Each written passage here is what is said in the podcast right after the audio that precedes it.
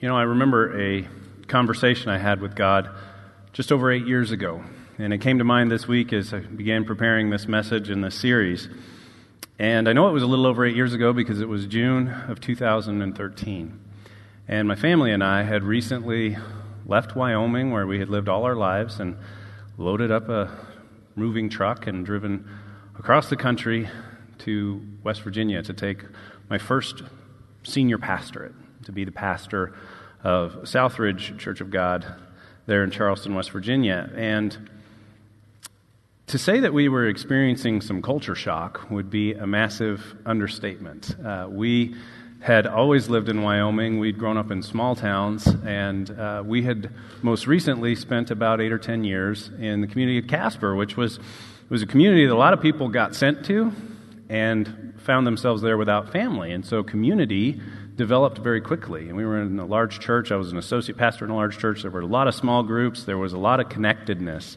And we had a really tight knit group of friends, and, and they were like family to us. And we had family that lived close by too, which didn't hurt. Um, but we found ourselves in West Virginia and uh, a rather poor transition uh, into West Virginia. We found a family of six living in a hotel room for about 40 days and 40 nights, as we came to refer to it. Um, from the time we left Casper until we got into a rental house that had been delayed a couple of times was exactly 40 days. And, um, and so we were struggling, but by June, we had gotten settled into our home. We had the boxes unpacked, and things started to look like they might be a little settled. And it was about that time that what I thought at the time was the most influential board member I had, he started to misbehave a little bit and, and started to say, well, we need to do this and you need to do that. And, and uh, you know, it, it wasn't going very well. And I found myself in a little over my head. I didn't know what to do. I didn't know how to lead in that circumstance. And uh, those were some pretty difficult days. Fortunately, there were four other board members, and they began to understand what was going on, and they did the right thing. And so that situation began to resolve itself, and I was grateful for that. But the circumstances surrounding that really shook my leadership confidence. And I, I remember a night where I was doing battle. You know, the enemy was right there to say, well, of course your leadership confidence should be shaken. You, you didn't handle that situation at all. You probably don't have what it takes. You shouldn't have moved your family across the country. And the enemy was just sitting there barking at me. And I finally called out to God and said, I don't know what to do. I need wisdom. I cried out and I said, God, I just need wisdom. And I won't say it was an audible voice, but it maybe was louder than an audible voice. It was this deep, heavy impression that came on to me that said, You have wisdom. You have it available to you, and you have abilities, and you have skills, and you have things that you have learned. Will you lean into those right now, or will you whine and complain and decide you don't have what it takes and figure out what to do next? And so I opened my Bible that night and I started reading the book of Proverbs.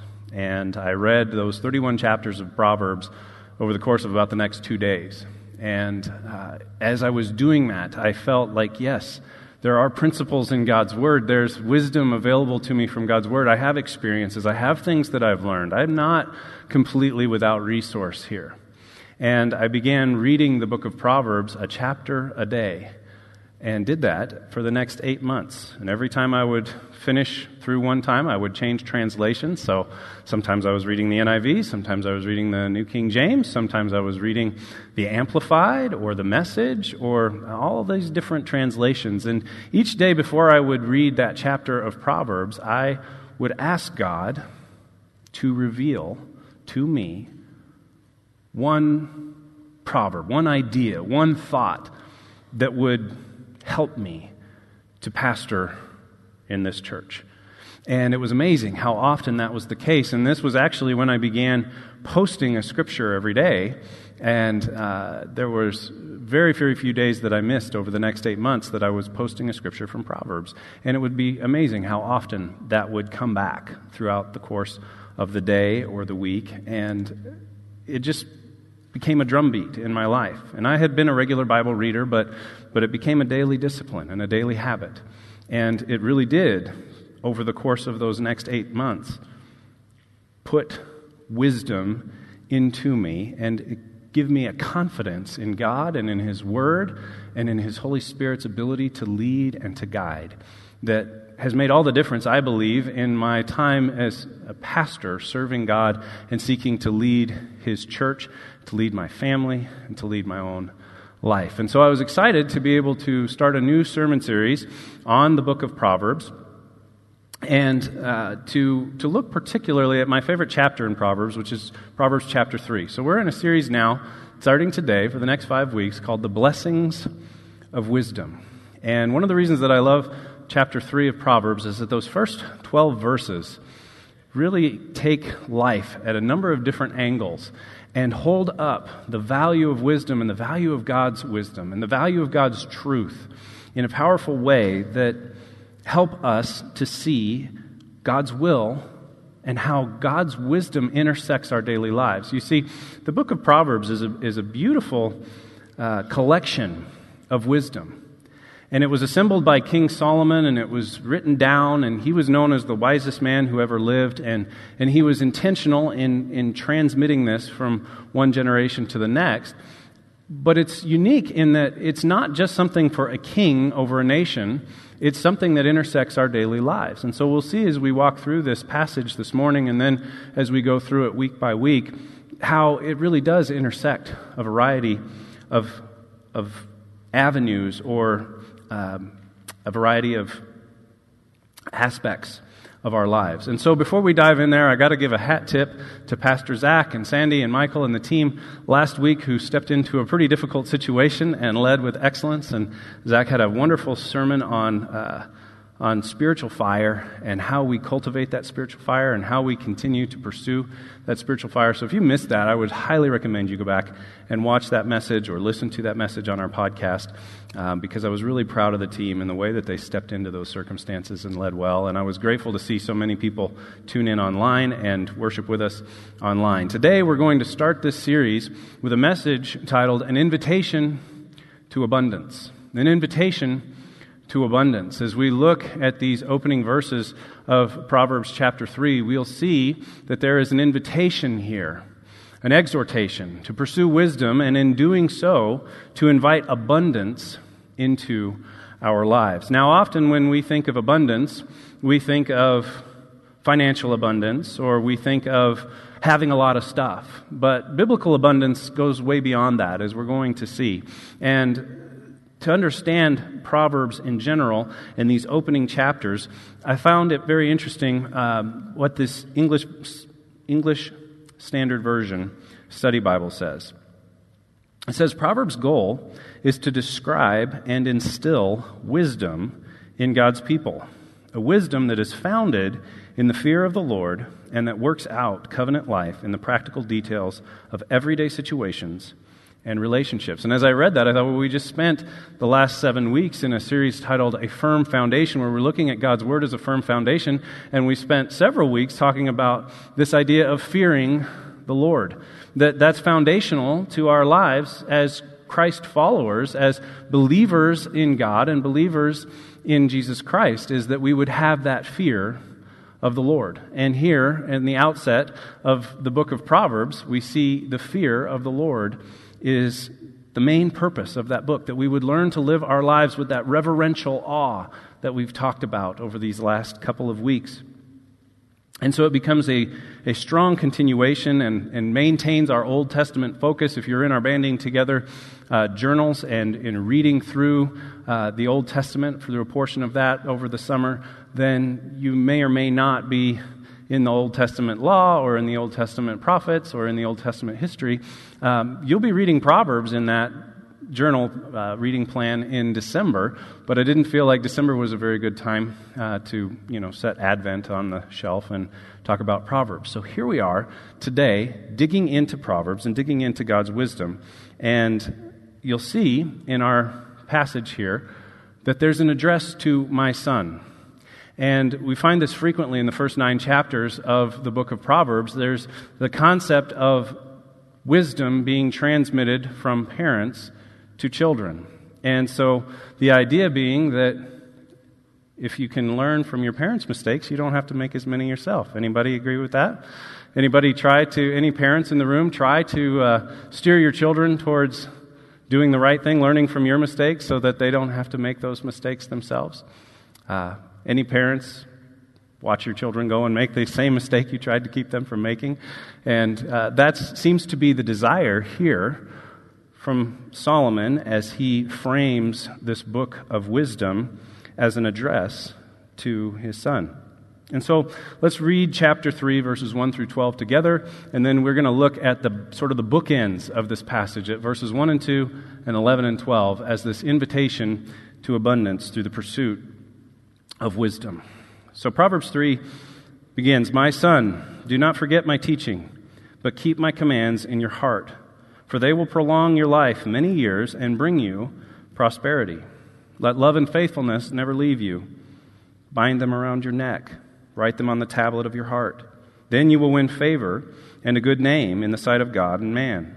Trust in the Lord with all your heart and lean not on your own understanding. In all your ways, acknowledge him, and he will make your paths straight. Do not be wise in your own eyes. Fear the Lord and shun evil. This will bring health to your body and nourishment to your bones. Honor the Lord with all your wealth, with the first fruits of all your crops. Then your barns will be filled to overflowing, and your vats will brim over with new wine. My son, do not despise the Lord's discipline, and do not resent his rebuke, because the Lord disciplines those he loves. As a father, the son he delights in.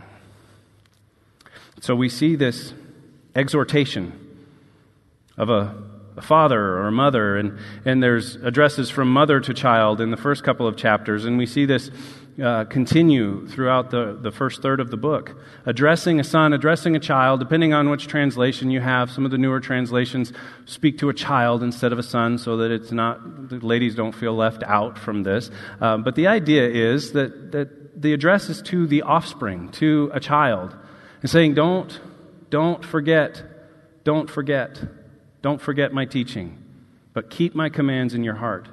And this idea to not forget is a very, very common command in Scripture. In fact, we were in Deuteronomy for, for several of those messages in A Firm Foundation, and the book of Deuteronomy is filled with reminders. Do not forget, do not forget when you move into the land. See, Deuteronomy was sort of like a commencement address from Moses to the people of Israel as they were about to take the promised land. He said, Don't forget the miracles that you have seen. Don't forget what you experienced as God led you out of Egypt and, and led you with a mighty hand and an outstretched arm as a pillar of cloud by day and a pillar of fire by night, saying, Don't forget, don't forget, don't forget. And you think, How on earth could we forget? How on earth could they forget? And yet, if we're looking honestly over our lives, there have been times when we've forgotten lessons that we've learned. There have been times that we've forgotten truths that we've experienced or miracles that we've witnessed. And I remember my, child, my parents trying to instill in us the value of learning from other people's mistakes. They said, you know, if you're really, if you're really sharp, you'll always learn from other people's mistakes and you won't have to make any mistakes yourself. Most people don't get through life without making at least one or two mistakes. And I remember one in particular, my parents tried to instill in my sister and I uh, financial stewardship that would make us very debt averse. And they told us about a time in their own life when they just got in the habit of buying on credit and getting the furniture and getting this and getting that and buying a car and, and just kept signing on the dotted line and found themselves into some debt. And, and I thought, well, of course, I would never do that. And then we got married and we bought a house, a little more than we could afford, but not too much more than we could afford. And we wanted to go on a honeymoon and we wanted to go on some vacations and we had credit lines, so we just kept doing it. And we wanted to have furniture, but you could get it for 12 months, same as cash. And, and we did basically everything that my parents had told us don't do that. It's going to get tough. You're going to run out of margin. You're not going to have a lot of breathing room financially. And we found ourselves in that situation. And we had to draw a line in the sand and say, okay, no more debt. And we're going to live within our means and we're going to pay down and accelerate. And we went through Financial Peace University and we started to build those wise biblical principles into our finances. The point that we're grateful to be able to say we've got margin in our finances, we don't have debt outside of our mortgage, and we're accelerating the payment of that. But we had to learn that lesson the hard way.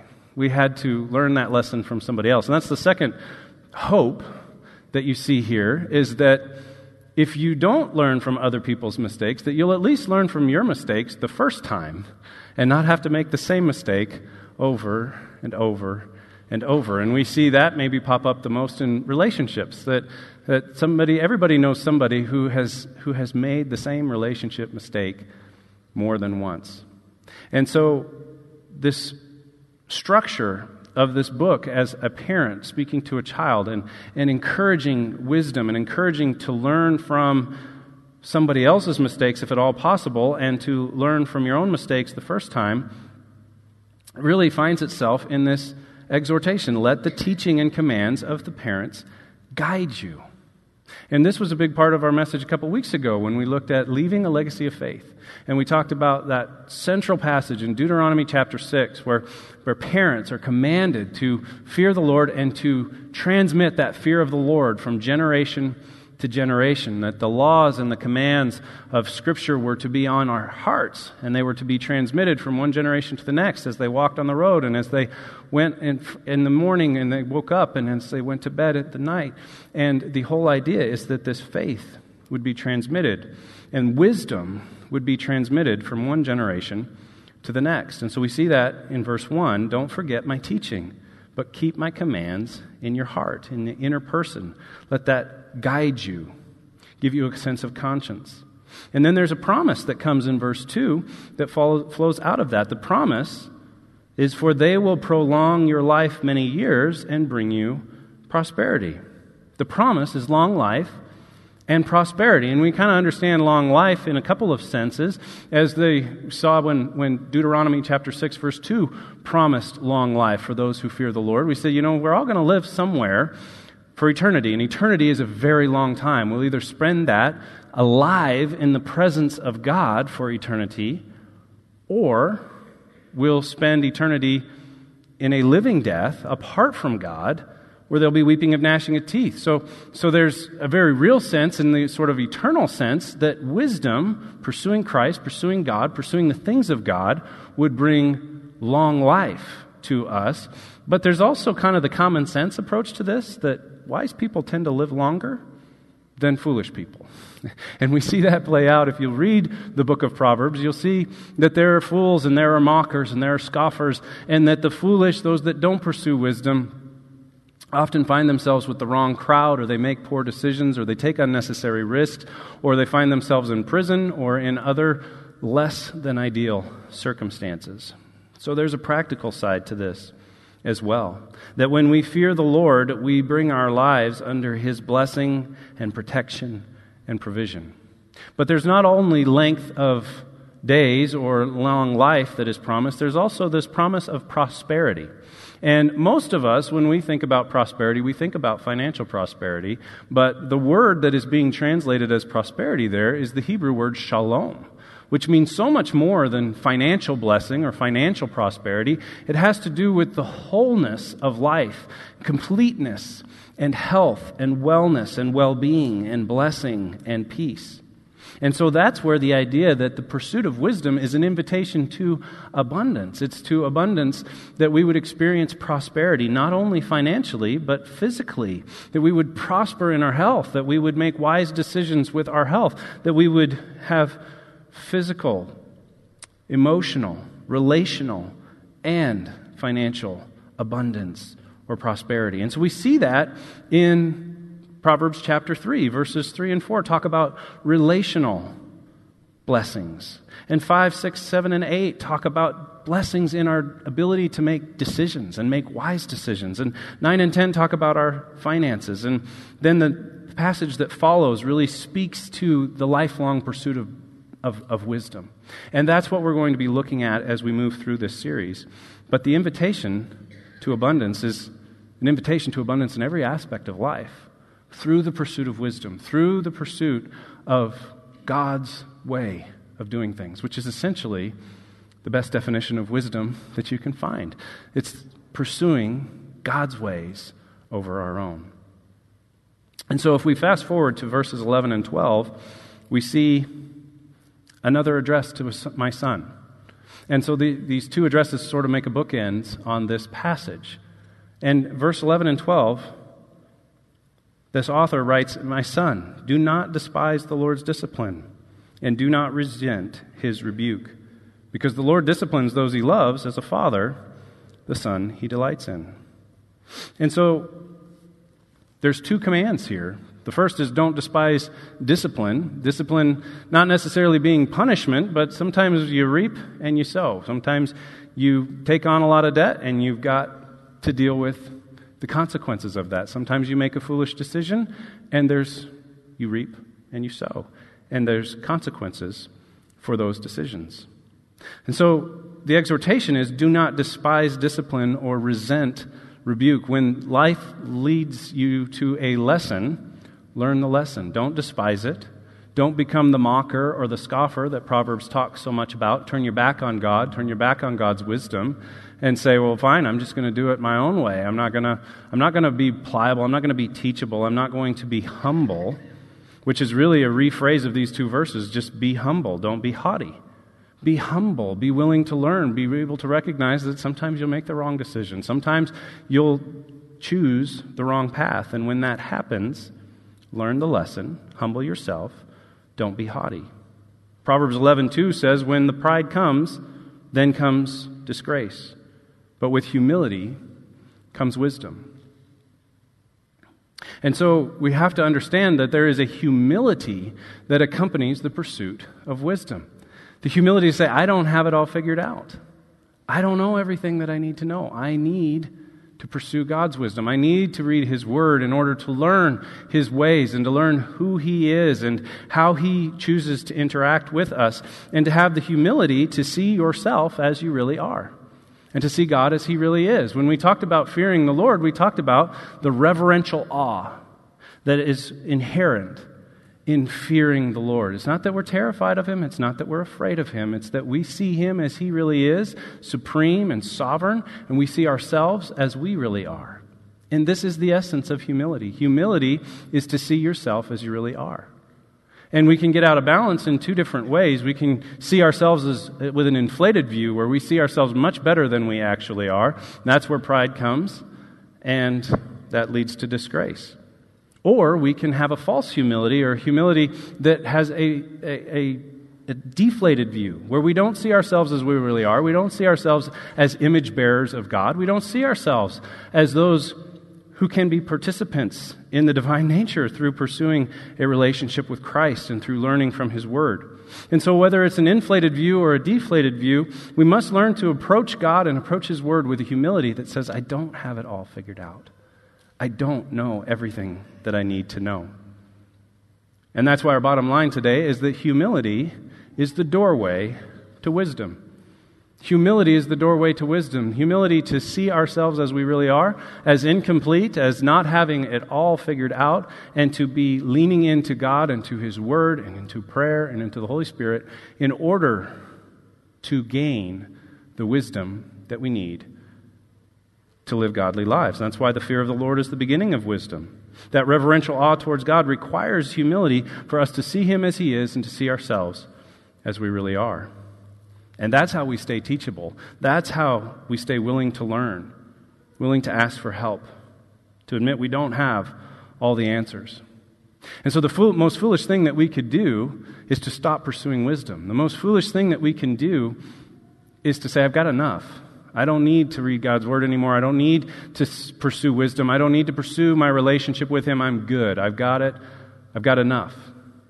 And that's not how you would describe somebody that, that you think is wise. The wisest people you know are those that continue to lean into God, that continue to find ways to communicate what they've learned.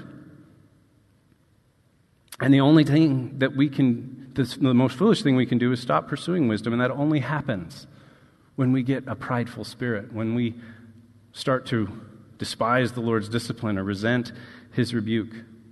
But when we recognize that he disciplines those he loves as a father and the son he delights in in verse 12, then we see those lessons that we continue to learn and we see his word as a gift and we stay out of that dangerous territory of deciding we don't need God's wisdom anymore.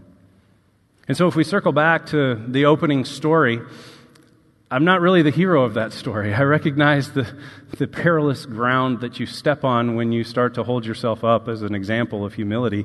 In my case, I really had botched the situation and I, I gotten into a mess, and I was not thinking that I had what it took to get out. And it was being confronted with my own inadequacy that gave me the humility that I needed in order to begin pursuing God's Word and pursuing God's wisdom in new ways. And so, over those next few months and, and, years, I became more and more willing to invest time in God's Word and studying God's Word, and especially Proverbs, because I really believe the wisest thing you can do is continually pursue wisdom. And so, if you're continually pursuing wisdom through God's Word and through, through prayer and through seeking out those who are further down the line than you and saying, What wisdom can you impart? Or here's a circumstance that I'm facing. Here's a situation that I'm facing. And I was able to approach my board after all of this took place and say, I really believe I would benefit from some coaching. What would you think about hiring a coach that would help me as a young pastor to, to learn some of these things and make decisions? And they were happy to do so. And I began two coaching relationships over the next two and a half, three years that were very beneficial and really helped me to learn and to practice what I was learning.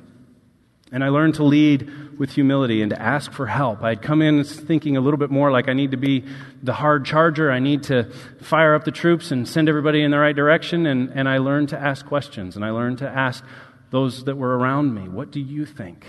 You've been here longer than I have. Will this work? Will this not work? And those are principles that I've been able to continue to use in my leadership. And I don't always get things right. Uh, haven't always gotten things right here, honestly. But I've sought each time to have the wisdom and the humility to admit it and to learn what we can learn from the mistakes. And so I want to encourage you if, if you're listening to this and you think, you know, I can't remember the last time I read through the book of Proverbs. You got 31 days for this sermon series, a little over 31 days. Uh, the book of Proverbs is 31 chapters. You could start reading a chapter a day and ask God to reveal something to you from that. Don't feel like you have to master every single verse of every chapter. But just ask God, would you show me something today in this chapter that I'm going to read that would instruct me or speak into some situation in my life or some relationship that's in, in, in a little bit of turmoil or some financial situation? And I believe that you'll have the same experience I did. If you'll do that, God will speak into your life through His Word and He will give you wisdom. Maybe you're already reading through the, the banding together. You can add a chapter, or you can keep marching on with what you're doing. We'll be doing Proverbs a little bit later in the year. But I want to encourage you to lean in to God's wisdom over these next few weeks and to build the pursuit of wisdom into your lives. And uh, as we conclude the, the sermon, I want to encourage you to kind of piggyback off of that as we prepare our hearts for communion. And I want to encourage you that if you had walked in here and would have said, Yes, you know, I'm a believer in Jesus Christ, is the most important relationship in my life, but you look over the last week or two, or month or two, or year or two, and you say, I'm not sure my habits, I'm not sure my words and my thoughts and my actions would be consistent with that declaration then this can be a turning point. Today can be a turning point where we choose to pursue our relationship with Christ in a new and a fresh way. I've talked several times that summer is a perilous time for faith. It's easy for, for our routines to get disrupted, it's easy for our habits to get off course. And so, as we sing this song and as we prepare our hearts for communion, I would encourage you to ask the Lord to examine your own heart and to reveal to you anything that has come between you and God, anything that has taken your eyes off of Jesus. And thankfully, we serve a Savior who is faithful and just. And if we confess those things to Him, He forgives us and cleanses us from all unrighteousness. And we step into a refreshed, renewed relationship with Him. So that would be my prayer. Would we take this time to prepare our hearts? Lord Jesus, we thank you. We praise you for who you are. We thank you for your word, and we thank you for the invitation to abundance that you desire for us to have abundant lives. that you came and lived a perfect, sinless life in order to pay the penalty for our sins, that they wouldn't separate us from you, Lord, but they would be able to receive forgiveness and an invitation into the family of God for eternity. Help us, O Lord. Search our hearts. Help us to respond in faith to you today. In Jesus' name we pray. Amen.